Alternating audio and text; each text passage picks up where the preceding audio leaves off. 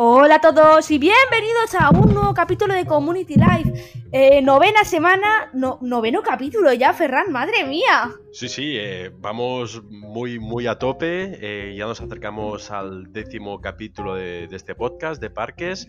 Así que bueno, con muchas ganas y hoy un programa mágico, le diría yo, con la entrevista a un ex empleado de, Disney- de Disneyland París y usuario de pack también, Naki. Pues sí, lo tendremos hoy aquí en el, en el podcast, hablaremos con él y nos contará un poco sobre cosas así íntegras y eh, podréis aprender unas cuantas curiosidades, principalmente sobre cómo trabajar y cómo funciona todo el tema de Disneyland París y cómo es la experiencia de, de estar allí. Sí, sin duda será un programa muy interesante, ya os lo podemos avanzar. Así que bueno, os invitamos a quedaros y si os parece, pues pasamos al sumario y vamos a ver de qué hablaremos hoy en Community Live.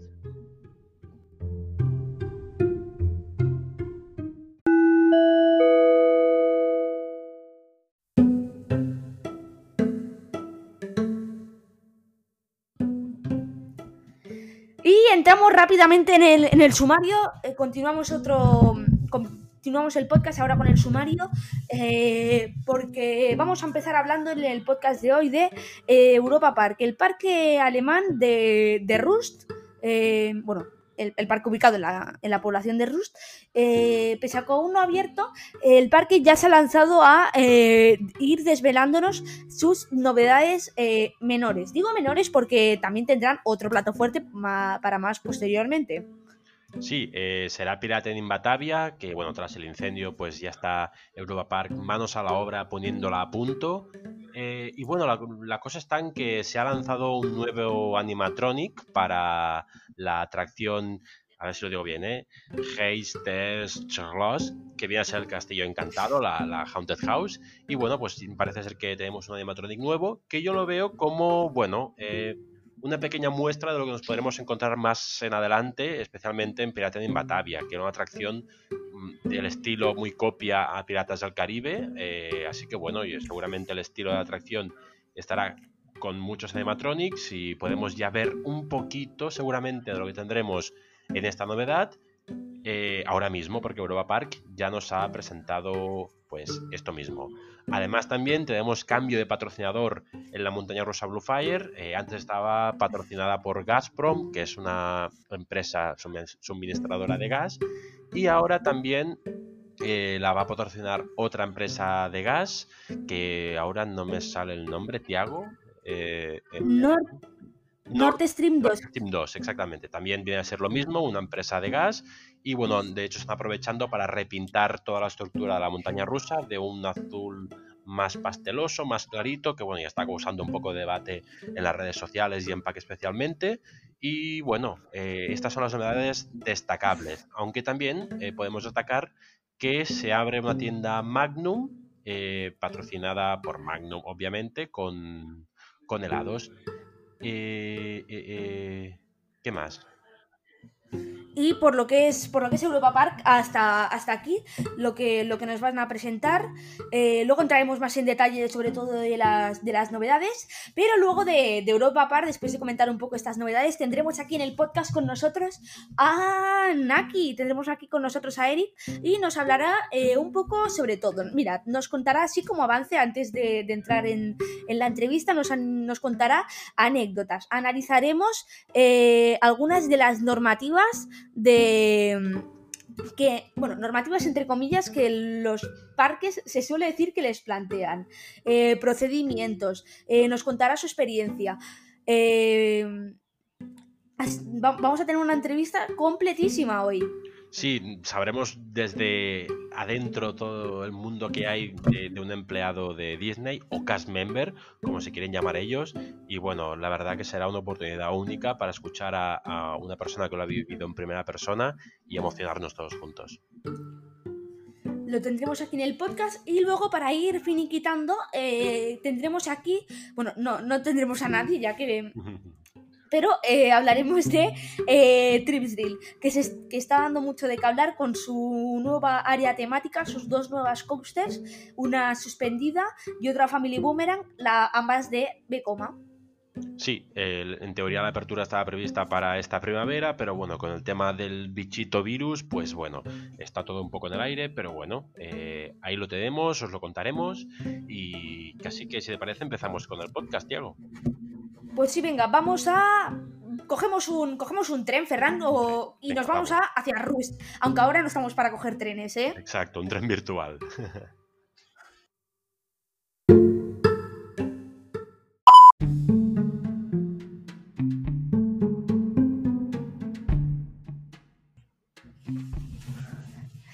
entramos, eh, ya estamos, ya, hemos llegado a Rust.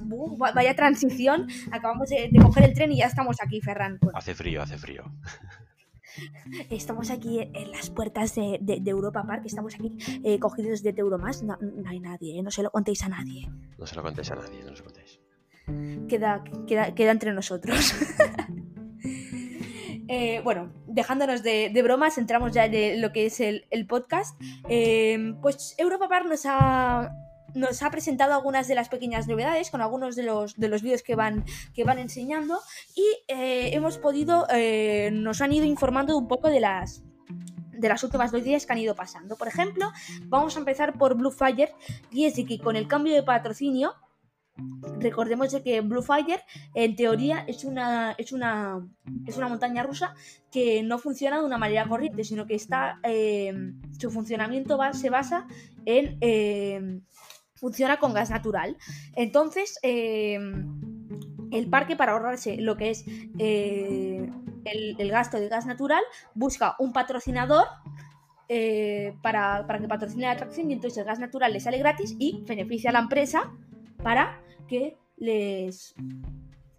como patrocinador de la de la coaster. Eh, en este caso, eh, Blue Fire anteriormente estaba patrocinada por Gazprom, pero eh, por algún problema que habrá habido o expiración, ni idea, ha sido sustituido por la compañía Nord Stream 2 lo que viene a ser eh, lo mismo, pero de otra compañía. Eh, Bluefire, para esta nueva remodelación, van a aprovechar y ya que tienen que cambiar el, edificio indoor eh, temático, ya se, puede decir que Europa Park es muy de buscar patrocinadores. Lo mismo que ponen Nord Stream 2 en aquí en, en Bluefire, también tienen a Mercedes en Silverstar, por lo que no es nada nuevo. Y en los edificios corporativos de la, de la compañía, aprovechando que tienen que cambiarlo entero, pues la cola se va a remodelar. Eh, el edificio indoor que está dedicado a Gazprom estará dedicado a Nord Stream y eh, le meterán pues imágenes a 360 grados, eh, está imágenes a 360 grados, eh, yo qué sé, luces, focos, lo de siempre que, suelen hacer. Y con esto se acompaña, han decidido hacer una remodelación de la atracción y habrá una nueva entrada y se ha modificado el logo de la atracción. Vamos, de que han aprovechado la ocasión para hacer un remaster de la... de una remasterización de todo lo que es Bluefire. Luego también eh, podemos destacar de que tenemos la tendremos una nueva tienda Magnum eh, de, la, de, la, corporación, eh, una, una nueva tienda Magnum. No es nada destacable, pero así por decir, pues es una novedad de que le puede añadir un nuevo flujo al parque y que seguramente que aparte de una tienda Magnum, supongo que habrán carritos, de helados y todo de esa compañía, así que bastante bien. Luego también, Ferran, tendremos un nuevo animatronic Sí, en la, que es la, casa encantada, que se llama Heister's Close o algo así.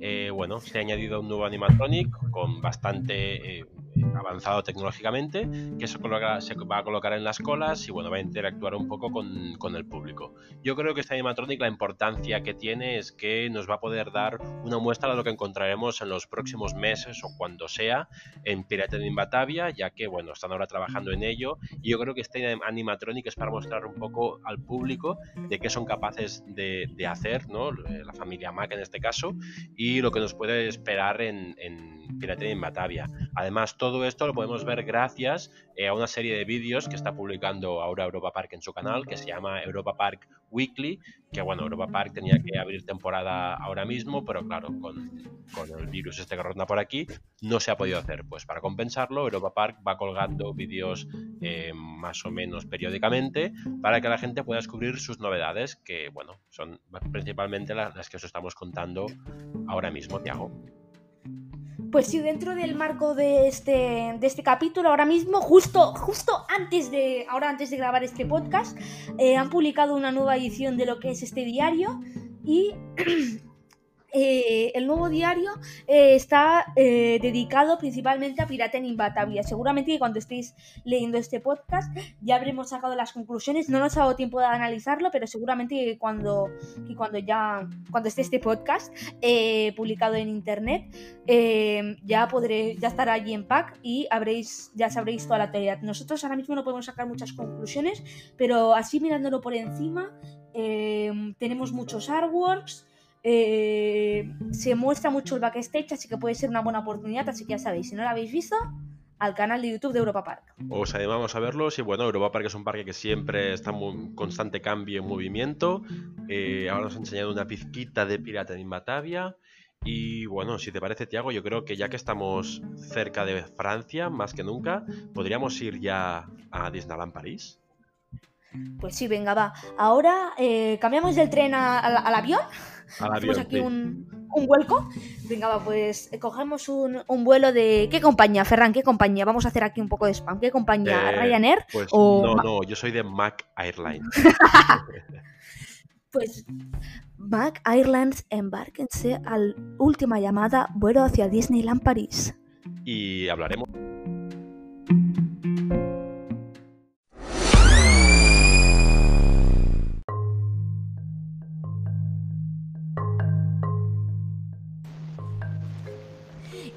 Continuamos el podcast y después de hablar, de comentar un poco las novedades que tenemos para esta pequeña, para esta temporada en, Europa Park. Bueno, temporada entre comillas, porque la temporada eh, aún, no, aún no ha empezado, solo las novedades que sabemos, además de Pirate en Batavia, lo que acabamos de comentar. Eh, entramos en la, segunda, en la segunda parte del podcast, que se puede decir que es la más interesante de hoy, y es que tenemos hoy con nosotros a Eric, Anaki. Hola chicos, ¿qué tal? Bueno, pues Naki fue un trabajo en Disneyland París, es uno de los usuarios más históricos de PAC y, bueno, si quieres aprovechar para presentarte un poco antes de que empecemos a charlar. A charlar. Sí, bueno, soy Eric. Me registré en PAC, creo que fue en el 2007-2008 más o menos. Y desde entonces, bueno, llevo allí ya todos estos años, todos los eventos y participar al máximo. Y bueno, actualmente trabajo, trabajo aquí en peacommunity.com y me encargo de velar por la experiencia del, visitante y las estrategias en redes sociales. Muy bien, muy bien. Y bueno, ya siguiendo un poco con la línea de, de los parques, ¿cuál es un poco pues tu historial de parques? ¿Qué parques has visitado? Bueno, cuéntanos un poco. Bueno, así a nivel estatal, los principales Después Europa Park, Park Asterix, Fantasyland, Thor Park, Alton, Lisberg y ya también los de Orlando, Walt Disney World, Busch Gardens y Universal Orlando. Bueno, igualmente todos los usuarios, si queréis cotillar el perfil de, Eric, Naki en Pack, pues bueno, entráis y allí constan todos sus, parques visitados, credits y... Tal cual. Tal cual. Muy bien después que, para tema viajar y tal, ¿los de los que viaja por solitario? ¿Le gusta viajar, viajar con amigos? ¿Qué, preparación tienes para, hacer un viaje a, un parque o varios? La verdad, hace ya un par de años que empecé a viajar, a visitar parques solo y tiene su qué. Me, me gustó bastante, aunque también con amigos se lo pasa súper bien, por supuesto. Y bueno, lo que lo, siempre intento visitar parques que sean en fechas de baja afluencia. Por ejemplo, cuando abren en marzo, ya ha pasado el verano, septiembre, octubre. O cuando pasen las vacaciones o Semana Santa festivos, que ya sé que ha, ido todo el mundo y no habrá nadie después. Claro, son, son las fechas que son, vamos, las más ideales. Yo también para viajar ya es mirar estas fechas directamente y a partir de aquí, pues, organizarse un poquito. Y si tuvieses que quedarte con, un parque de todos los que has visitado, o, con un par, podemos alargarlo, ¿con qué parque o qué estilo de parque te gusta más? A mí me gustan más los temáticos que tengan decoración a saco y una historia. Me quedo con Fantasyland de aquí en Europa. Y te diría también Universal Studios, pero cuando celebran las Horror Nights, que es cuando están los pasajes del terror. Que esa época es chulísima. Así como, como últimos viajes, eh, Naki, que tengas. Bueno, ahora ninguno. porque queríamos ir a Energylandia, pero bueno, se ha, se ha, parado todo un poco con todo, con todo esto de, de la alerta sanitaria. Y Puido fue España, que tenía también las entradas.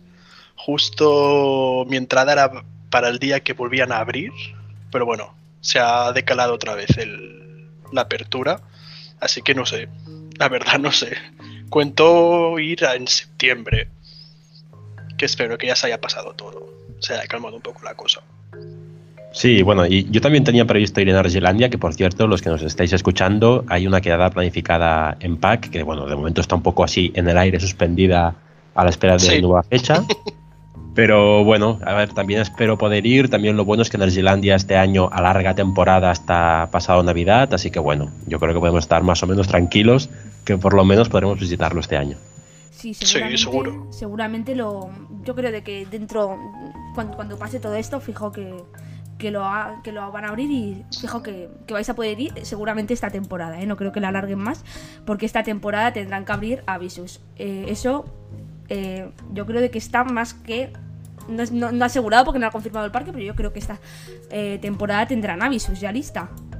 Sí, sí, seguro que sí, seguro que sí. Bueno, avisos y seguro que dos coster más de aquí en septiembre. mínimo. Y si nos despistamos, pues tres o cuatro más, seguro, sí. porque al ritmo que van. Eh, así entrando un poco en, en, el tema de Disneyland París, estuviste, tú has, estuviste trabajando allí, ¿no? Sí, correcto. Estuve cuatro años trabajando en Disneyland París. Y la pregunta es, ¿por qué? ¿Cómo llega un, se despierta una persona un día y dice, mira, voy a, quiero trabajar en Disneyland París? ¿Qué te animó? bueno, me, me animó que me gustaban todo el mundo de parques, de parques temáticos y atracciones. Y tengo amigos que han trabajado allí, me dijeron que la experiencia era súper chula. Y bueno, quien no ha soñado alguna vez cuando, cuando has visitado el parque y de quiero trabajar en Disneyland. Y bueno, me animé. La verdad es que lo probé un par de años y no, no tuve suerte. Y a la tercera sí, me cogieron. Eh, ¿Cuál es el procedimiento más o menos para entrar a trabajar allí? Para trabajar lo que tienes que hacer es, tienes que hacer tu currículum online en su web, que es careers.disneylandparis.com y ahí rellenar, lo más importante es rellenarlo todo, todo lo que te preguntan, todo lo que te dicen, porque yo las dos primeras veces siempre dejaba alguna cosa, así que pensaba, bueno, esto da igual, y al final sí, importa y sobre todo añadir una carta de motivación que les gusta, bueno, es aquí en Francia es, es costumbre hacer, hacer una carta de, esto, de este tipo y explicar un poco por qué quieres ir a trabajar, qué puedes aportar a la empresa y cosas así. Y si aceptan la candidatura, te dan, te dan hora para una entrevista en persona en Madrid que normalmente suelen ser en el mes de enero. No sé si lo han cambiado mucho ahora, pero normalmente ibas a Madrid, vas con más gente que está que también quiere ir a trabajar y la entrevista es en dos partes. Al principio te enseñan un poco, bueno, te explican un poco cómo es la empresa, cómo está organizada y luego mientras van haciendo entrevistas individuales o en parejas, haces un, una especie de juego, una especie de trivial gigante. Y la verdad está, está muy divertido. No es como una entrevista normal y corriente. Es muy, muy Disney. Ostras, tenía mucho, mira, por eso tenía mucha mucha curiosidad por, por cosas así, porque claro, son son cosas que que claro que pues eh, no, no, es muy normal encontrarte un trivial en la en una entrevista de trabajo. No, no, no, además era, me acuerdo que era un trivial gigante, con un dado gigante. Y bueno, ibas haciendo preguntas y también a la vez te tranquiliza un poco, te da un poco de más, más de confianza. Aunque bueno, los nervios los tienes siempre. Y una de las preguntas, yo creo, claves. Si yo no sé francés, ¿puedo trabajar en Disney? Bueno, la verdad es que te piden francés para trabajar ahí. Aunque, bueno, hay niveles y niveles. Yo conozco a gente que su nivel de francés empieza, si llegas, yo igual incluso, que empiezas con un nivel bajito, pero luego cuando estás trabajando allí y hablas todo el día, vas aprendiendo mucho más. Pero sí, sí, te piden francés y otra lengua.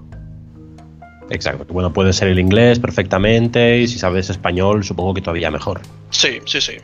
Normalmente en las entrevistas si te cogen ya es porque buscan también gente española. Y si haces la entrevista en Madrid ya es una, es una muy buena señal, por lo que tengo entendido. Y hablemos un poco de, tus inicios. ¿Cómo es empezar a trabajar en Disney? Y, bueno, el, espíritu, este entre comillas, Disney que, se respira, ¿no? Que la gente que ahora está viendo en Disney Plus lo de Imagineering se ve pues esta motivación tan extraordinaria de toda la empresa. Eh, cuando llegas ahí y empiezas a trabajar, ¿cómo captas todo este ambiente? Pues es igualito que en, la, que en el documental. Lo vives. Y es con lo vives con una ilusión extrema. Y es tal cual. Todo está pensado con ese toque Disney que es todo diferente. Y además los primeros días, me acuerdo, son tres días que pasas con los otros con los otros compañeros nuevos que empiezan también como tú y son un poco de formación global de información de la compañía, información de los parques, visitas un poco también los parques para, para conocerlos.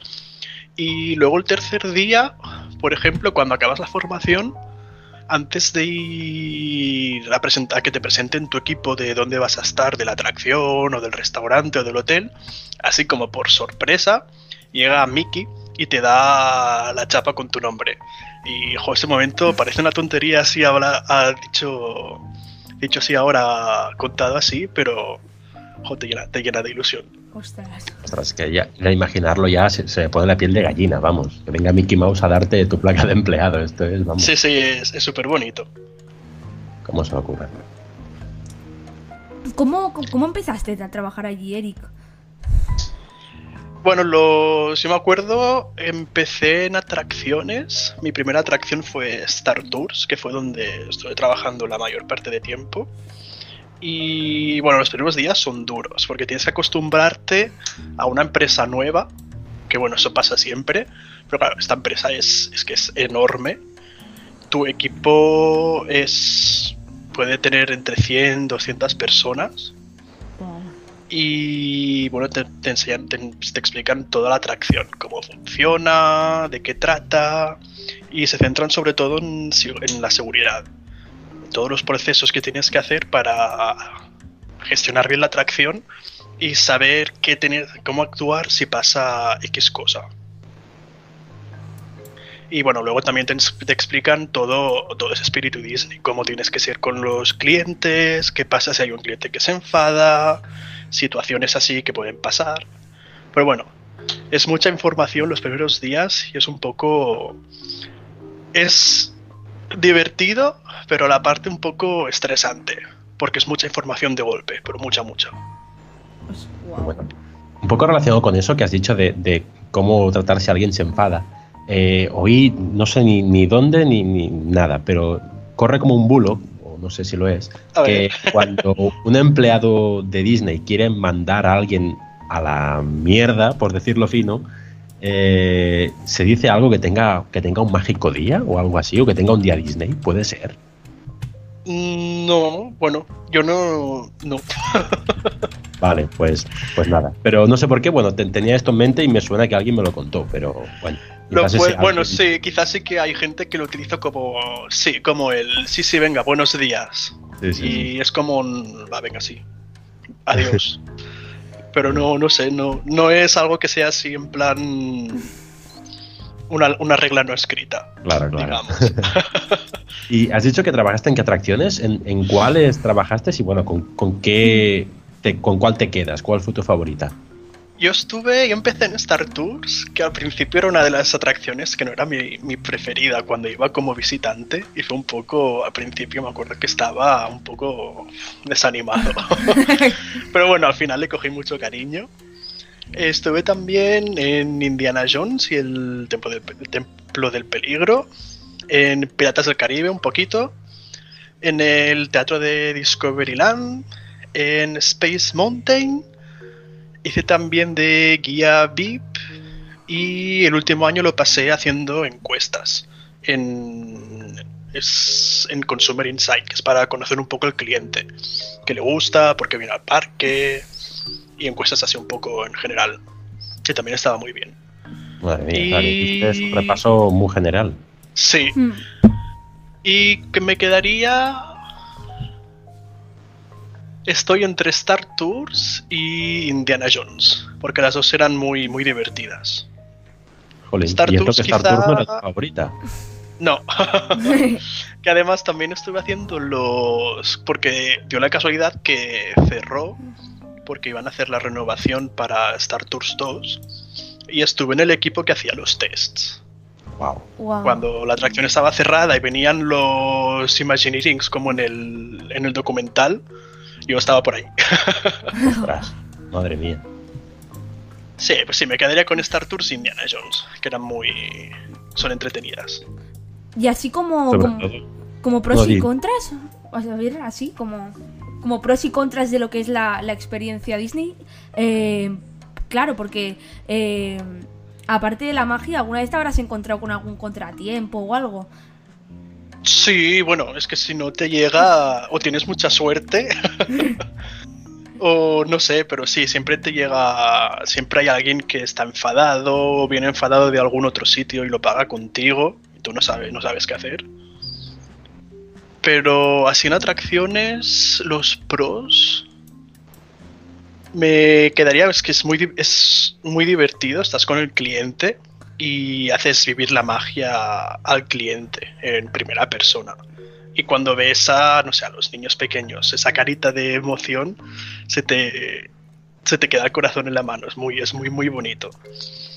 Y luego los contras quizá son un poco los horarios, que bueno, esto ya lo sabes, que vas a empezar a trabajar súper pronto y acabarás día súper tarde y un poco como el sistema de, rotación de las atracciones, que eso creo que están todos los parques, que tienes los diferentes puestos de, la atracción, como la entrada, la torre de control, la persona que verifica los arneses, y va rotando, para que no se haga pesado, pero bueno, se hace un poco pesado.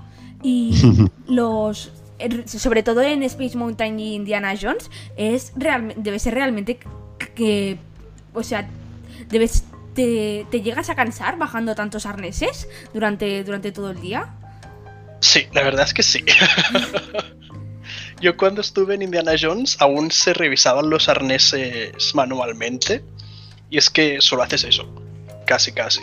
Que a la vez también es, bueno, es tu trabajo y al final te lo pasas bien, pero cansa, es muy físico.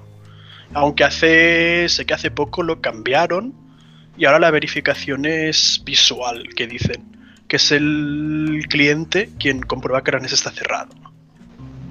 Sí, de hecho me acuerdo yo cuando visitamos el parque con el Boyas, con Pa Community, que en Space Mountain, creo que era misión 2 o así, eh, ya la revisión era manual y bueno, había un cachondeo con los empleados que, de hecho creo que estabas tú mismo allí trabajando. Sí. Y, había un ambientazo en la estación que no lo había visto yo en una montaña rusa en la vida. Sí, sí, eso también es duro, pero es que te lo pasas súper bien con el equipo. Solo haces que reír. Y bueno, es muy, muy bien ambiente todo, todo el día. Y siguiendo con las atracciones, ¿cuál, ¿cuál era tu procedimiento o tu rutina diaria como empleado de una montaña rusa como Space Mountain, por ejemplo? ¿A qué hora llegabas y qué tenías que hacer un poco? Sí, mira, por ejemplo, en Space, bueno, en casi todas las montañas rusas, siempre antes de abrir al público hay que hacer los tests y pueden durar, creo que una hora, hora y media más o menos, y tienes que ir bastante rápido, porque el parque abre a las 10 y, claro, no puedes, no puedes abrir el parque que la atracción ya esté cerrada.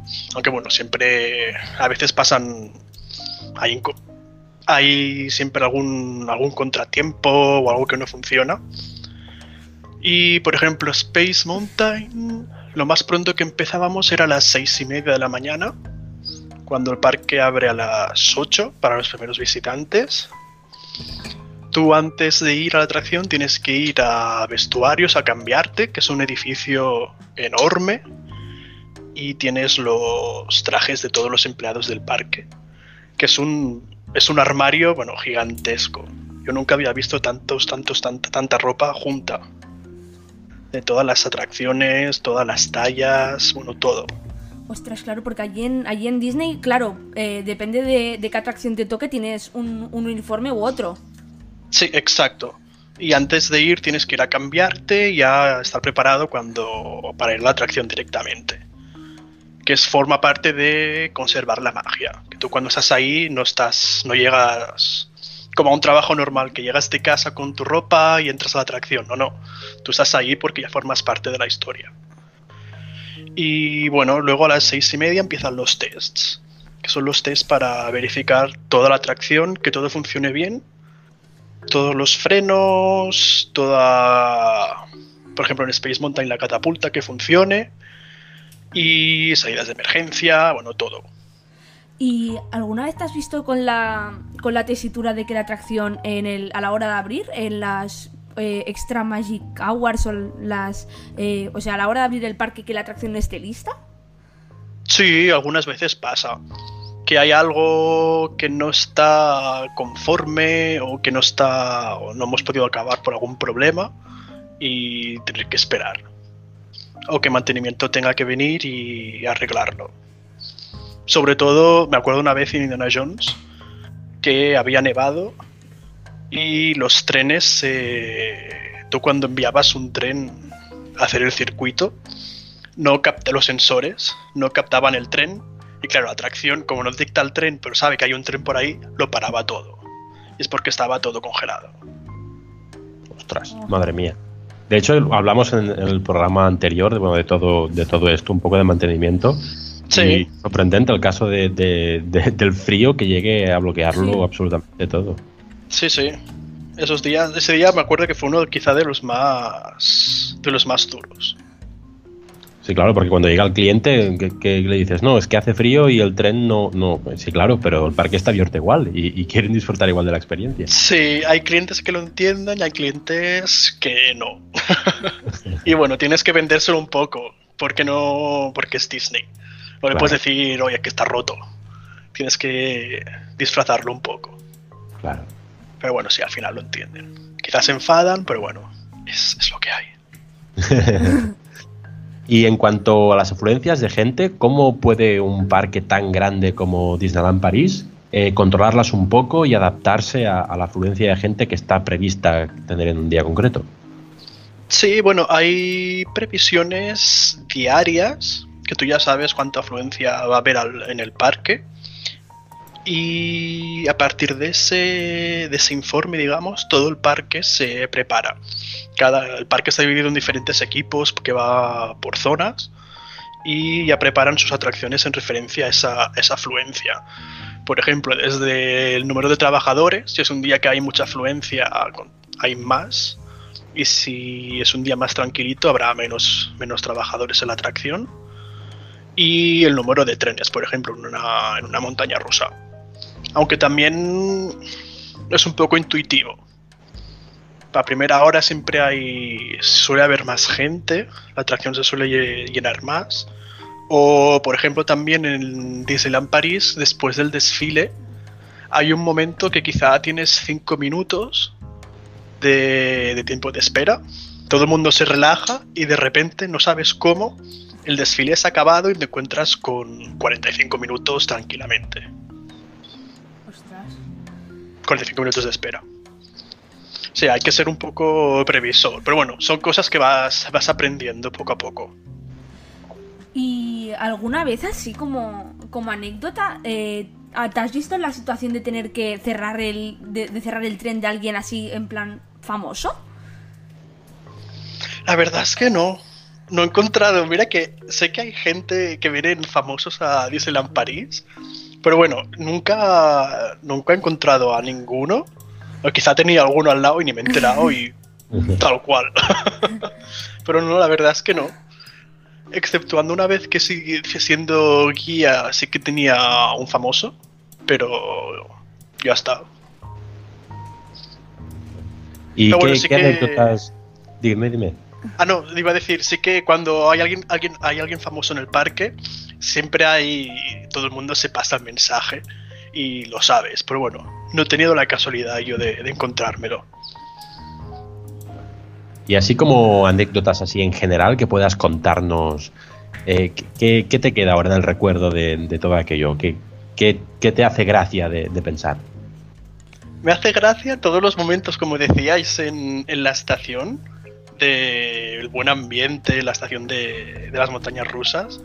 Ese buen ambiente, de pasártelo bien con los, con los amigos, aunque hiciera frío, fuera un día bastante duro, o la gente no estuviera muy, no fuera muy divertida. Y sobre todo eso, que entre compañeros siempre había muy buen ambiente. Sí que es verdad que con unos te llevas más bien que con otros. Eso pasa en todos sitios. Exacto. Pero bueno, que te lo pasas súper bien. Haces vivir la magia al cliente y tú a tu vez también te lo pasas, te lo pasas genial. Qué guay. Mira, yo, así como objetivo, sí, al- alguna vez, no sé si Ferran, tú alguna vez te lo has planteado, pero yo eh, dentro de unos años sí que me lo plantearía trabajar en, en Disneyland París. Sí, yo me lo he planteado un par de veces y, y no estoy seguro si alguna vez me lo volveré a plantear, pero es una cosa que siempre tengo por ahí en la cabeza y, y el día que se me vaya la olla, pues quién sabe. Yo creo que es algo, es, es una experiencia, es que es alucinante, tanto a nivel personal como profesional. Puedes decir que has trabajado en la Walt Disney Company, que eso ya es un... es algo heavy. Y trabajar ahí, te lo pasas, bueno, súper bien, conoces un montón de gente. Muchos de tus compañeros son de diferentes nacionalidades y si te gusta el mundo de los parques también aprendes, aprendes un montón y formas parte de la experiencia también. Y así para la gente que ahora nos está, nos está escuchando y quizás le interesaría pues hacerlo, eh, Disney pone a disposición de los nuevos trabajadores que son de fuera algunas facilidades de más. Sí, sí, sí, por supuesto. Disney, cuando, bueno, cuando haces la entrevista, ya te lo preguntan si quieres un contrato temporal o indefinido. Lo, bueno, igualmente te dan, por lo que sé, siempre dan un contrato temporal, que suele ser de 6 o 7, 8 meses. Y para los que no son de la zona, tiene, tienen alojamientos. Son alojamientos pequeñitos, eso sí. Pagas tu alquiler, pero tienes como una residencia donde están todos los empleados que están. que tienen un contrato temporal allí. Y también te lo pasas súper bien allí. Hombre, ya, ya suena divertido, sin duda. Si es un. Sí. edificio empleados, gente joven, bueno. Sí, sí. Y así para, para ir terminando, esto no, no lo habíamos puesto en el guion, pero había pensado que quizás eh, siempre se ha, se ha oído mucho de... O sea, eh, siempre han circulado mucho, eh, muchos periódicos, muchos, muchos vídeos en YouTube, siempre han estado circulando entre los más vistos de la plataforma, como las curiosidades de que los empleados tienen como unas normas estrictas a seguir. Ah, bueno, sí, eso hace mucha gracia cuando eres empleado y lees esos esas historias. Por ejemplo, creo, creo que sé cuál, cuál dices, ¿eh? Que por ejemplo, como estás trabajando Sí. en Disney y es, bueno, la- tienes que hacer vivir la magia y todo, que no puedes llevar gafas. Eso es, men- es Sí. mentira. Yo, yo he llevado gafas casi todos los días porque si no, no veía nada. O, por ejemplo, bueno, tema de tatuajes, sí. Sí que se ponen bastante estrictos de tapártelos o disimularlo lo más, lo más que puedas. O, pero, por ejemplo, había otro que era si tú llegas a tu equipo y hay alguien que se llama como tú, te cambian el nombre. Eso es mentira también. Pero bueno, sí que hay... ¿eh? Sí, sí, sí. Sé que hay algunas cositas que sí son. No son estrictas, sino que son un poco. Bueno, como en cada trabajo. Cada trabajo Sí. tiene su- sus reglas. Pero aquí tienes quizás solo un poquito más. Pero que no es nada que digas. Me están tratando mal o si no lo hago me van. No sé. Es voy que a la cárcel. lo había leído y, y habían algunas cosas de que me dejaban un poco flipado de que era, eh, o sea, sí eh, ponen, a veces sin, sin filtros, a lo mejor ponen en, en uno de los artículos, lo, lo- lo acabo de encontrar y a lo mejor ponen, eh, no, no puedes eh, tener redes sociales ni puedes eh, subir imágenes de lo que estás haciendo durante tu jornada laboral. Eh, que hay eh, después también que hay normas para, para, el, para el pelo. Eh, no... Pero hacemos una. Lo leemos entero y lo desmentimos. Venga, va. Tengo ¿Da tiempo? Sí. Tengo, Os digo lo que lo, lo más cercano posible. tengo aquí el artículo y al... Mira, el primero que sale es el, el que, no- el que nos has comentado, el que no, no, no puedes usar cualquier tipo de gafas. No, mentira. A ver, quizás si llevas unas gafas, es que no, no, no, no te pueden decir nada tampoco, son gafas. Las que necesitas su- para ver. supongo que se referiría quizás a gafas de sol, así rollo. Bueno, gafas, de sí, gafas de, gafas de sol sí que te decían que fueran un poco discretas. Después, como Pero- segunda norma, eh, no sé si quieres comentar algo más, Eric. Es que voy... Ah, no, no, no, dime, dime. Eh, que mm, está eh, que no eres un empleado. Para Disney todos sus trabajadores son miembros de la película. Sí, eso es verdad. Pero bueno, eso no es, Sí. no es nada malo. Es, eres un cast member, no eres empleado, digamos. Pero te llaman así porque en realidad lo que estás viviendo allí estás. Eres como parte de la película, eres como un actor, digamos. Luego también de que hay restricciones de altura, de que no puedes entrar a trabajar en Disney si mides entre 1,65 y 1,76. Bueno, eso en, en puestos concretos, por ejemplo, como en. Si vas a, si te cogen para personajes, si haces un casting de, de baile o de, de personajes que estás dentro de un de un disfraz de personaje de Mickey, por ejemplo, Que no son de verdad. Claro, ahí sí que se ponen un poquito más estrictos porque, no sé, por ejemplo, Mickey mide, o Minnie, no sé cuánto miden, pero miden un, no sé por decir algo, ¿eh? un metro cincuenta. Claro, si tú pones a alguien que mide un metro ochenta, le falta, le falta traje. Según como Se Mickey da vería- miedo. sí, se vería raro.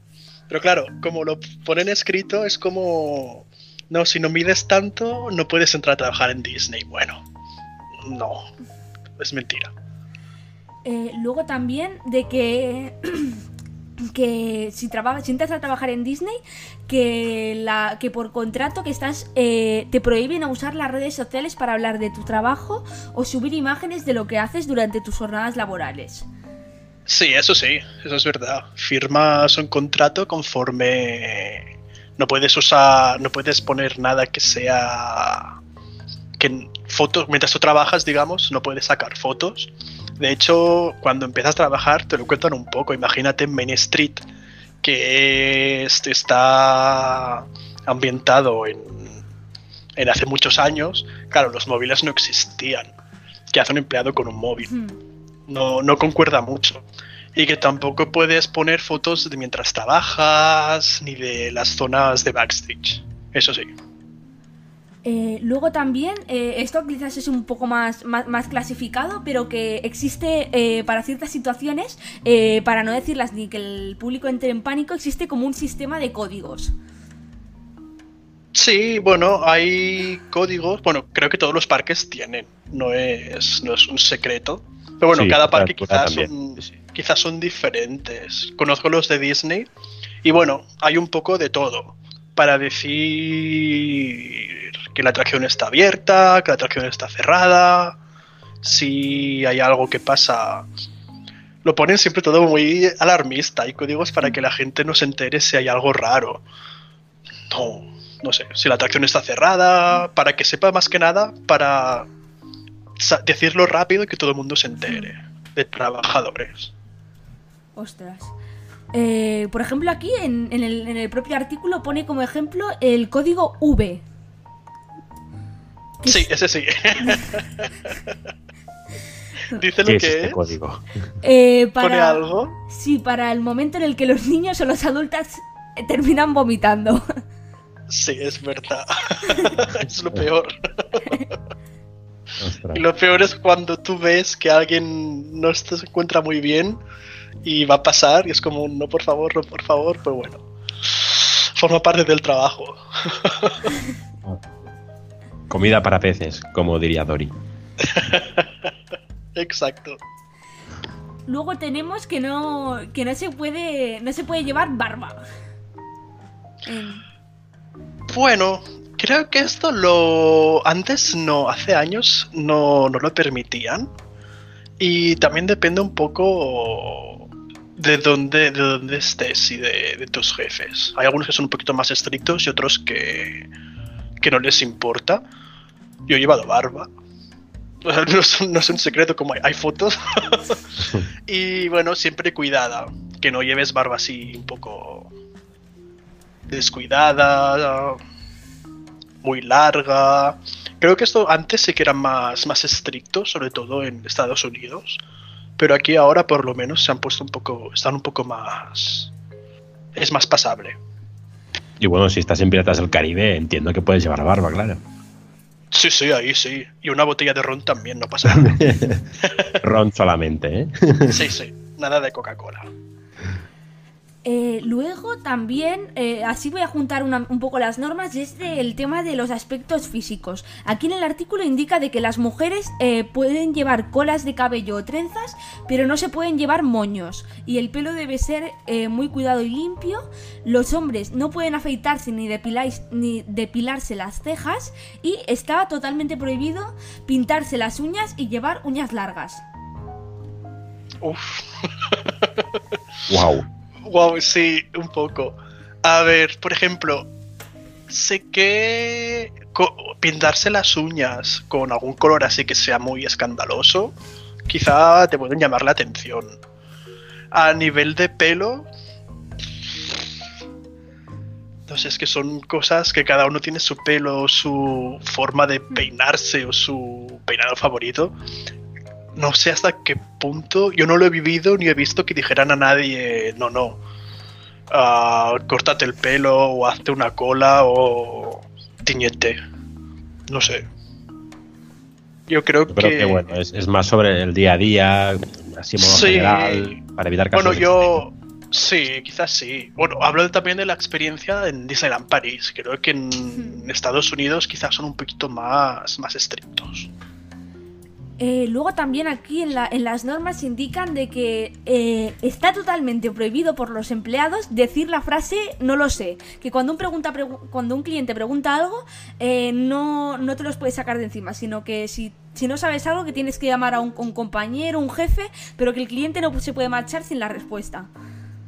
Exacto. Bueno, dicho como lo explican también es un poco que si dices no lo sé, te van a castigar o te van a reñir, pero no, no.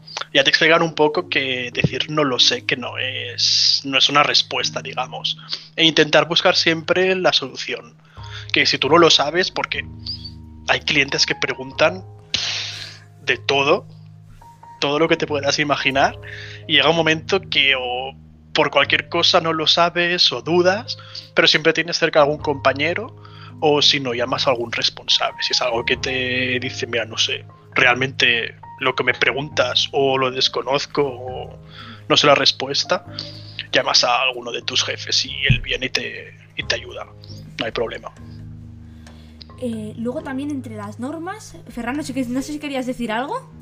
No, no, no, no. Estoy escuchando muy atentamente.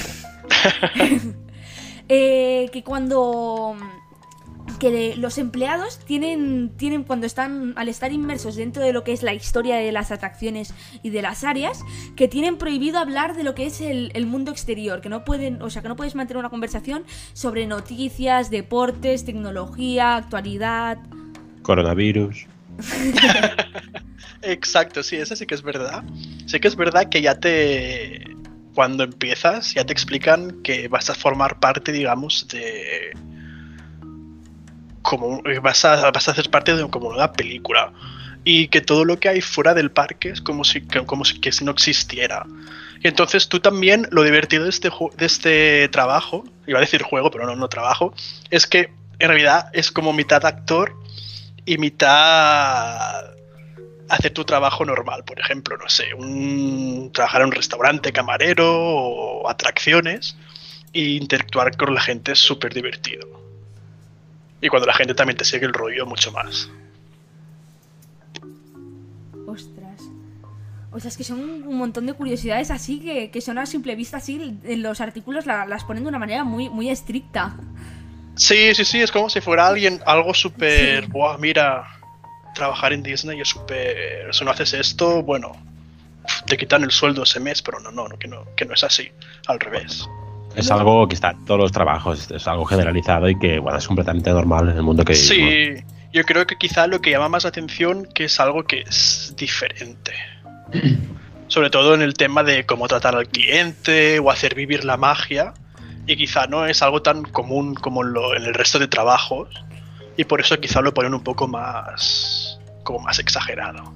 Así como más que, que- que van, que van indicando por aquí por el artículo, no puedes estar eh, triste o de mal humor. Bueno, Por, por regla general, según pone aquí. sí, a ver, que todo el mundo puede. te pueden pasar un montón de cosas. Pero bueno, forma parte de tu trabajo también, ¿no? Que estás allí para, para alegrar a la gente, no para, no sé, enfadarte con ellos o gritarles. Y bueno, que referido a esto al, al estado del humor, Sí. en, en Tower of Terror, por ejemplo, puede ser que los empleados sean más tercos por el hecho de ser una atracción así al terror, misteriosa. Sí, es, es lo que comentábamos antes, que cada trabajador tiene así como un poco su rol y al ser así como una atracción más de misterio, juegan un poco ese rol de estar un poco como más así en plan misterioso, un poquito más como borde o con las respuestas así más secas, que no es tan como un otro empleado que quizás es súper alegre. Pero sí, sí, es jugar, jugar el rol. Eso, es, eso, eso quizás es lo más divertido del trabajo. Eh, luego también tengo que la basura. Eh, esta me ha hecho mucha gracia y es de que los empleados no se pueden agachar a, a coger la basura, sino que todo lo que se encuentren de basura hay que recogerlo haciendo, esto no lo entiendo, la cuchara. la cuchara. Tienen que hacer la cuchara. Ay, no sé qué se no refiere entiendo, con ¿eh? eso. Sí. A ver, por ejemplo, sí que si ves algo de basura por el suelo, por no sé, alguien ha tirado un envoltorio, una bolsa de patatas o algo, sí lo recoges. Bueno, ya cada uno lo recoge, no sé, yo me agacho para recogerlo. Pero, por ejemplo, si es un pañuelo, no sé, da un poco de cosa, no sabes quién es ese pañuelo. Pero tienes como, como pinza, como una, una especie de pinzas alargadas, que lo coges y lo tiras a la basura y ya está. Siempre hay en algún sitio escondidas para que no se vean. Es algo muy curioso que en los parques europeos hay, es decir, en los parques españoles se necesita gente barriendo para recoger la basura, mientras que en los parques europeos con unas pincitas para coger lo poco que haya en el suelo que la gente haya tirado es suficiente. O sea que supongo Sí. que también es un poco cultural de lo que hacemos con la basura en cada sitio.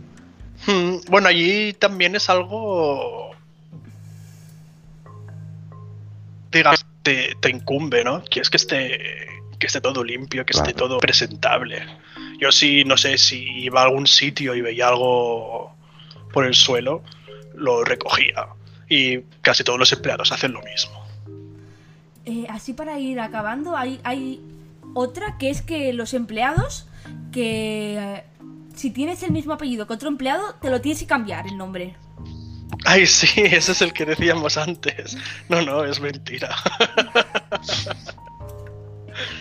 Y te ponen de apellido Disney. sobre todo con el con la de trabajadores que hay es que es imposible que no encuentres como mínimo no sé una persona que no se llame igual que tú. Es, es que es prácticamente imposible. No sé se acabarían se acabarían los nombres quizá eh, luego ya para ya el, el último, el que me ha hecho más gracia, lo he dejado para el final, y es de que no puedes señalar con solo un dedo. ah bueno sí ese sí pero por lo que tenía entendido en algunas culturas si señalas con un dedo no está bien visto. Y cuando decías, por ejemplo, alguien te preguntaba dónde están los baños y decías por allí, señalabas con, con dos dedos o con la mano entera. Con la mano entera tampoco, porque creo que también está mal visto en alguna, en alguna otra cultura. Y señalabas siempre con dos dedos. Qué fuerte. Pero sí, sí, eso es verdad. Y al final te acostumbras, ¿eh? Ostras. Sobre todo a la hora de redirigir la gente, que siempre hay que ir señalando, tienes que hacerlo con los dos dedos. Sí, sí, sí, con un dedo no. Porque también queda como un poco como muy... Esa, ese autoritario. como- sí, como que te regañan, no sé. Pero sí creo que tengo entendido que era por eso. En alguna cultura no estaba, no estaba bien visto. Creo, eh. Quizá ahora no es eso y la estoy, la estoy cagando Sí. aquí. Sí, aquí lo pone. eh, en sí, les en- puede parecer extraño, pero a los empleados se les enseña, eh, ya que solo un, ya que solo uno se considera de mala educación en algunos países. Aquí Sí, en, sí. en el artículo este. Pues vaya, qué curioso.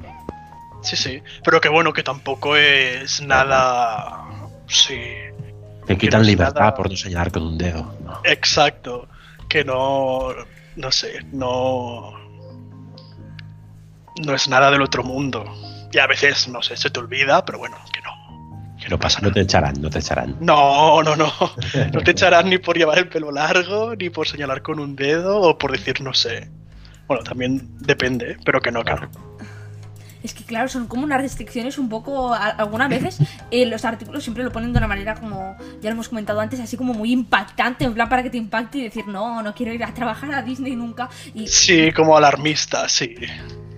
y, y luego no, no es para tanto. No, es que al final es como jugar un, un papel en una peli.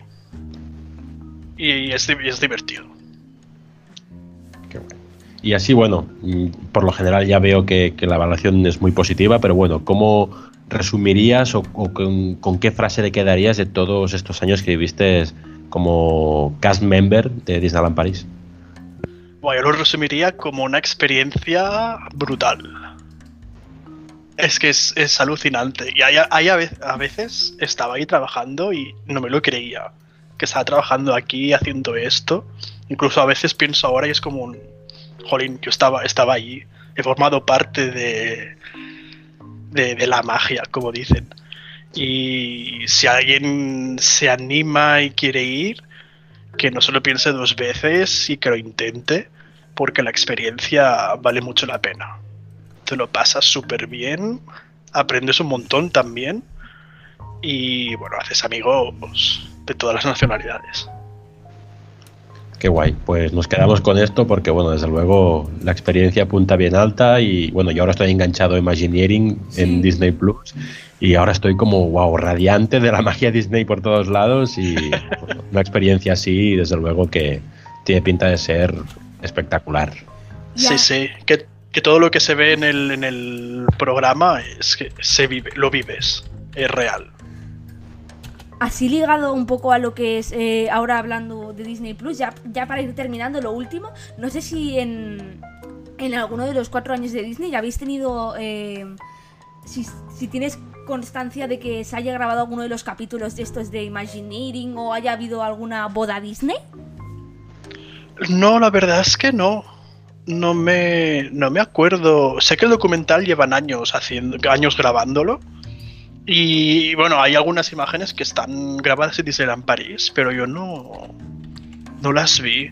O quizá o estaría trabajando, o muchas veces lo que hacen cuando son cosas así un poco grandes es que lo cierran a. lo, lo- lo hacen a parque cerrado. No, claro, y además con lo grande que es Disneyland París, la cantidad de Sí. empleados que hay, encontrártelo tiene que ser una chiripa. Sí, sí que he visto algunas grabadas, que ahí se graban cosas, pero bueno, luego no sabes, no sabes, hay quizá para teles francesas, holandesas, se graban bastantes Yo, cosas. yo igual, ¿eh? de, de los días que, de las veces que he ido, también alguna vez vi grabando algo en Main Street y bueno, allí es bastante Sí. normal. Sí, sí, sí. Pues eh, muchísimas gracias Eric por estar con nosotros hoy. Gracias a vosotros por la invitación, ha sido un placer. Un placer nuestro, hemos aprendido un montón, la verdad que es súper súper interesante ver este punto de vista y bueno, seguro que, a ver, si a lo mejor hemos inspirado a, a alguien para que algún día trabaje allí y bueno, pues muchas gracias y, y nada. Eh, A vosotros. Pasamos a la siguiente sección y Ferran, vamos a comentar un poco rapidito lo que son las novedades de Trips Drill. Venga, vamos allá.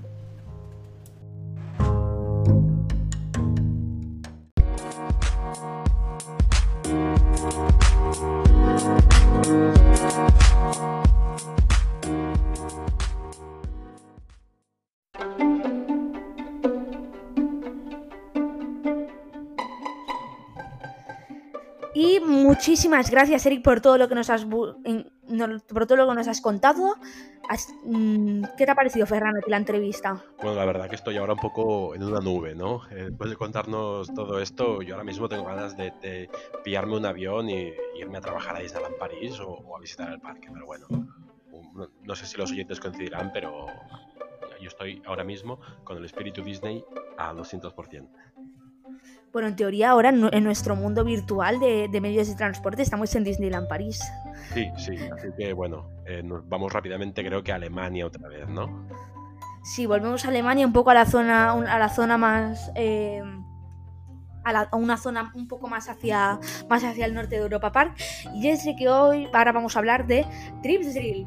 Vamos a hablar de que el parque alemán eh, nos va a presentar esta nueva temporada. No es de los más destacados, es un parque bastante cuco que hay por allí por, por la zona. ¿Tú lo, tú, tú lo tuviste en tu trip, Ferran? ¿Lo, lo No, añadiste no, en tu no. última trip? Porque visité este año pasado la, la parte norte de Alemania, eso está más para el centro, centro-sur, y la verdad que no me quedó fuera de la ruta, pero bueno, es un parque muy de los clásicos, por así decirlo, que bueno, tiene muy encanto y se ve muy bien cuidado. Eh, el parque, eh, como, como la mayoría de los parques alemanes, eh, siempre es creado por. forma parte de, una familia y cuenta con algunas joyas que bastante bien, súper bien valoradas, como por ejemplo, la gente siempre habla de Caracho.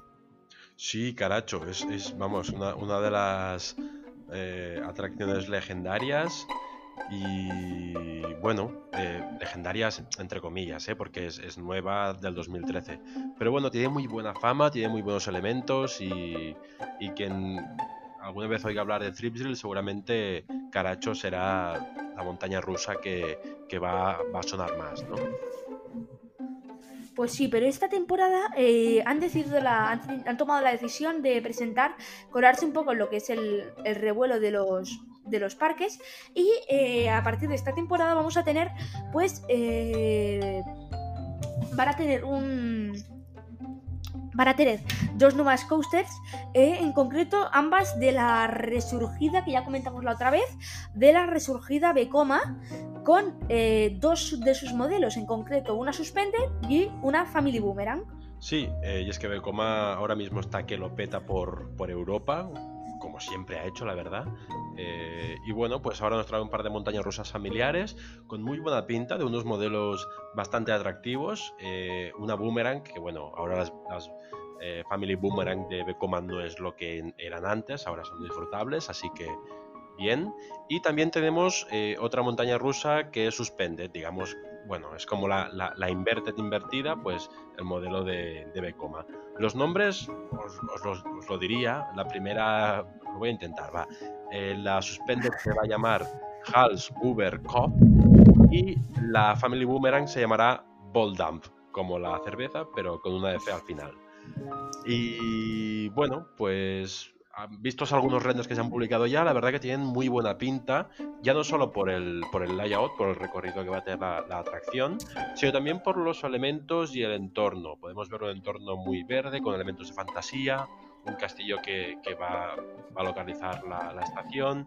Así que bueno, eh, se ve una atracción evidentemente que por los números, altura, no va a ser de las top en Europa, pero sí que va a ser una atracción que va a completar muy bien al parque y que las familias pues van a poder disfrutar al completo segurísimo. De momento, por lo que estamos viendo, es uno de los parques que más está aprovechando lo que es la crisis del coronavirus. ¿Cómo, cómo explicamos esto? O sea, desde mi punto de vista, estoy viendo de que este parque anteriormente me refiero eh, al antes y después de lo que es eh, el golpe eh, de la llegada de la crisis del coronavirus y la que no. Antes de la crisis del coronavirus, este era un parque de que pues estaba muy pues que se sabía, había, se tenía constancia de que iban a inaugurar esta, estas nuevas coasters, pero eh, no, no se daba mucha información y parece ser de que el parque está aprovechando que los demás parques ahora ya no están trabajando en sus coasters, ya no están eh, filtrando información, porque ya sea porque los fans eh, no pueden salir de casa a hacer contenido fotográfico de atracciones, los parques están apagados, nadie trabaja, ya sea por, por ERTES o por causas de finales de temporadas, pues este parque es todo lo contrario y es de que está las cuentas del parque están totalmente volcadas con la montaña rusa y están aprovechando esta, este punto de inflexión de los demás parques y, eh, por ejemplo, están eh, enseña, están mostrando una de contenido fotográfico equivalente a, por ejemplo, Energylandia, que Energylandia antes nos tenía una, una, imagen, una imagen por día, pues aquí en, en ahora mismo lo mismo.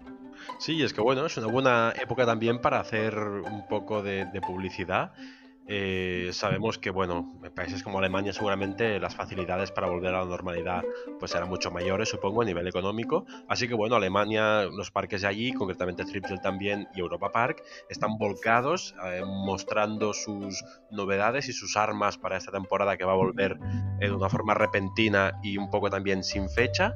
Y bueno, la verdad que están haciendo un gran trabajo, nos están mostrando muchas cositas para ir abriendo boca y bueno, la verdad que tiene muy buena pinta y que un parque abra dos montañas rusas del mismo año y pues de una calidad muy respetable, pues la verdad es un motivo de celebración. Pues sí, eh, así para ir complementando un poco la, información, eh, la, la, coaster, hemos visto ya algunos master plans, la coaster está bastante bien. Eh, por el momento la tienen bastante bien construida están empezando a llegar los trenes, pero los trenes aún no han empezado, por lo que de momento eh, seguramente volveremos a sacar este tema para, la inauguración y para cuando se acabe todo esto del coronavirus. Es que sin, con el coronavirus no tenemos contenido para hacer el podcast. Básicamente el contenido del coronavirus es que está todo cerrado, no tenemos fechas para absolutamente nada, hay que esperar. Así que cuando se sepa alguna cosa ya lo diremos por aquí. Por lo que vamos a ir cerrando ya este, este podcast que en cuanto a actualidad ha estado un poco, un poco vacío, pero hemos, hemos contado con una super visita.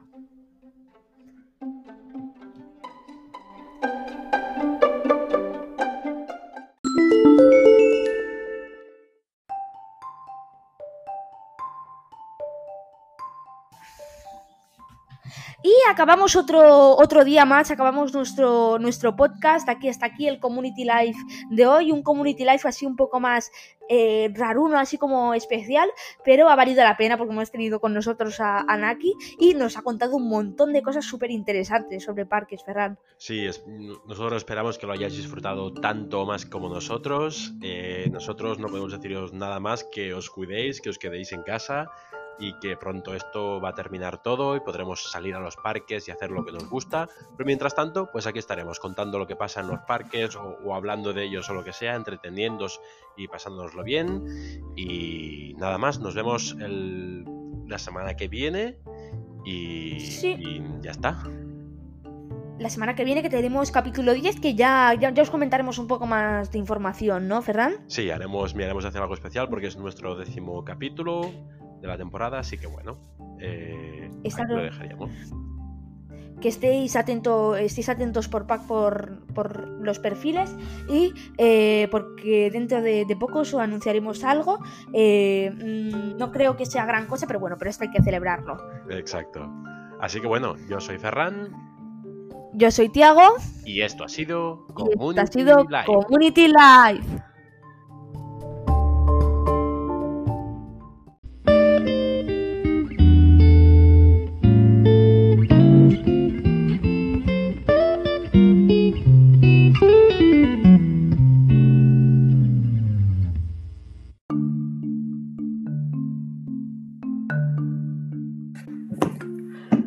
Hola a todos. Eh, hago este pequeño apunte al terminar el podcast. Un momentito.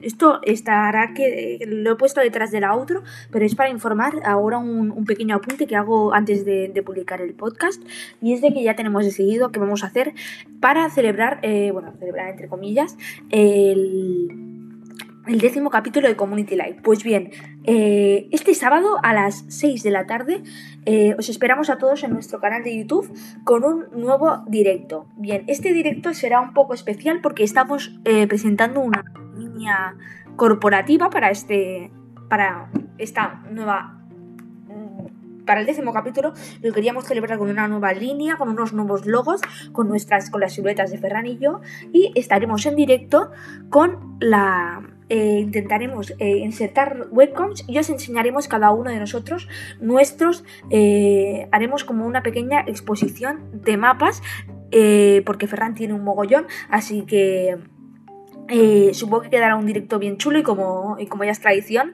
también lo terminaremos con un nuevo Kahoot un poco más difícil que los otros. Así que si queréis podéis ir estudiando con algunas de las curiosidades, porque habrán eh, preguntas, las 10 primeras valdrán puntuación doble y tendrán, eh, serán más internacionales y las 10 últimas serán serán, eh, valdrán menos, pero serán eh, nacionales con preguntas de parques españoles. Por lo que estudiad un poco, si queréis, para y veremos a ver cómo, nos queda este directo. Así que ya sabéis, os esperamos a todos eh, este sábado a las 6 en nuestro canal de YouTube. Como siempre, también os iremos informando más, con, más información a través de Pa Community, como, como siempre hacemos.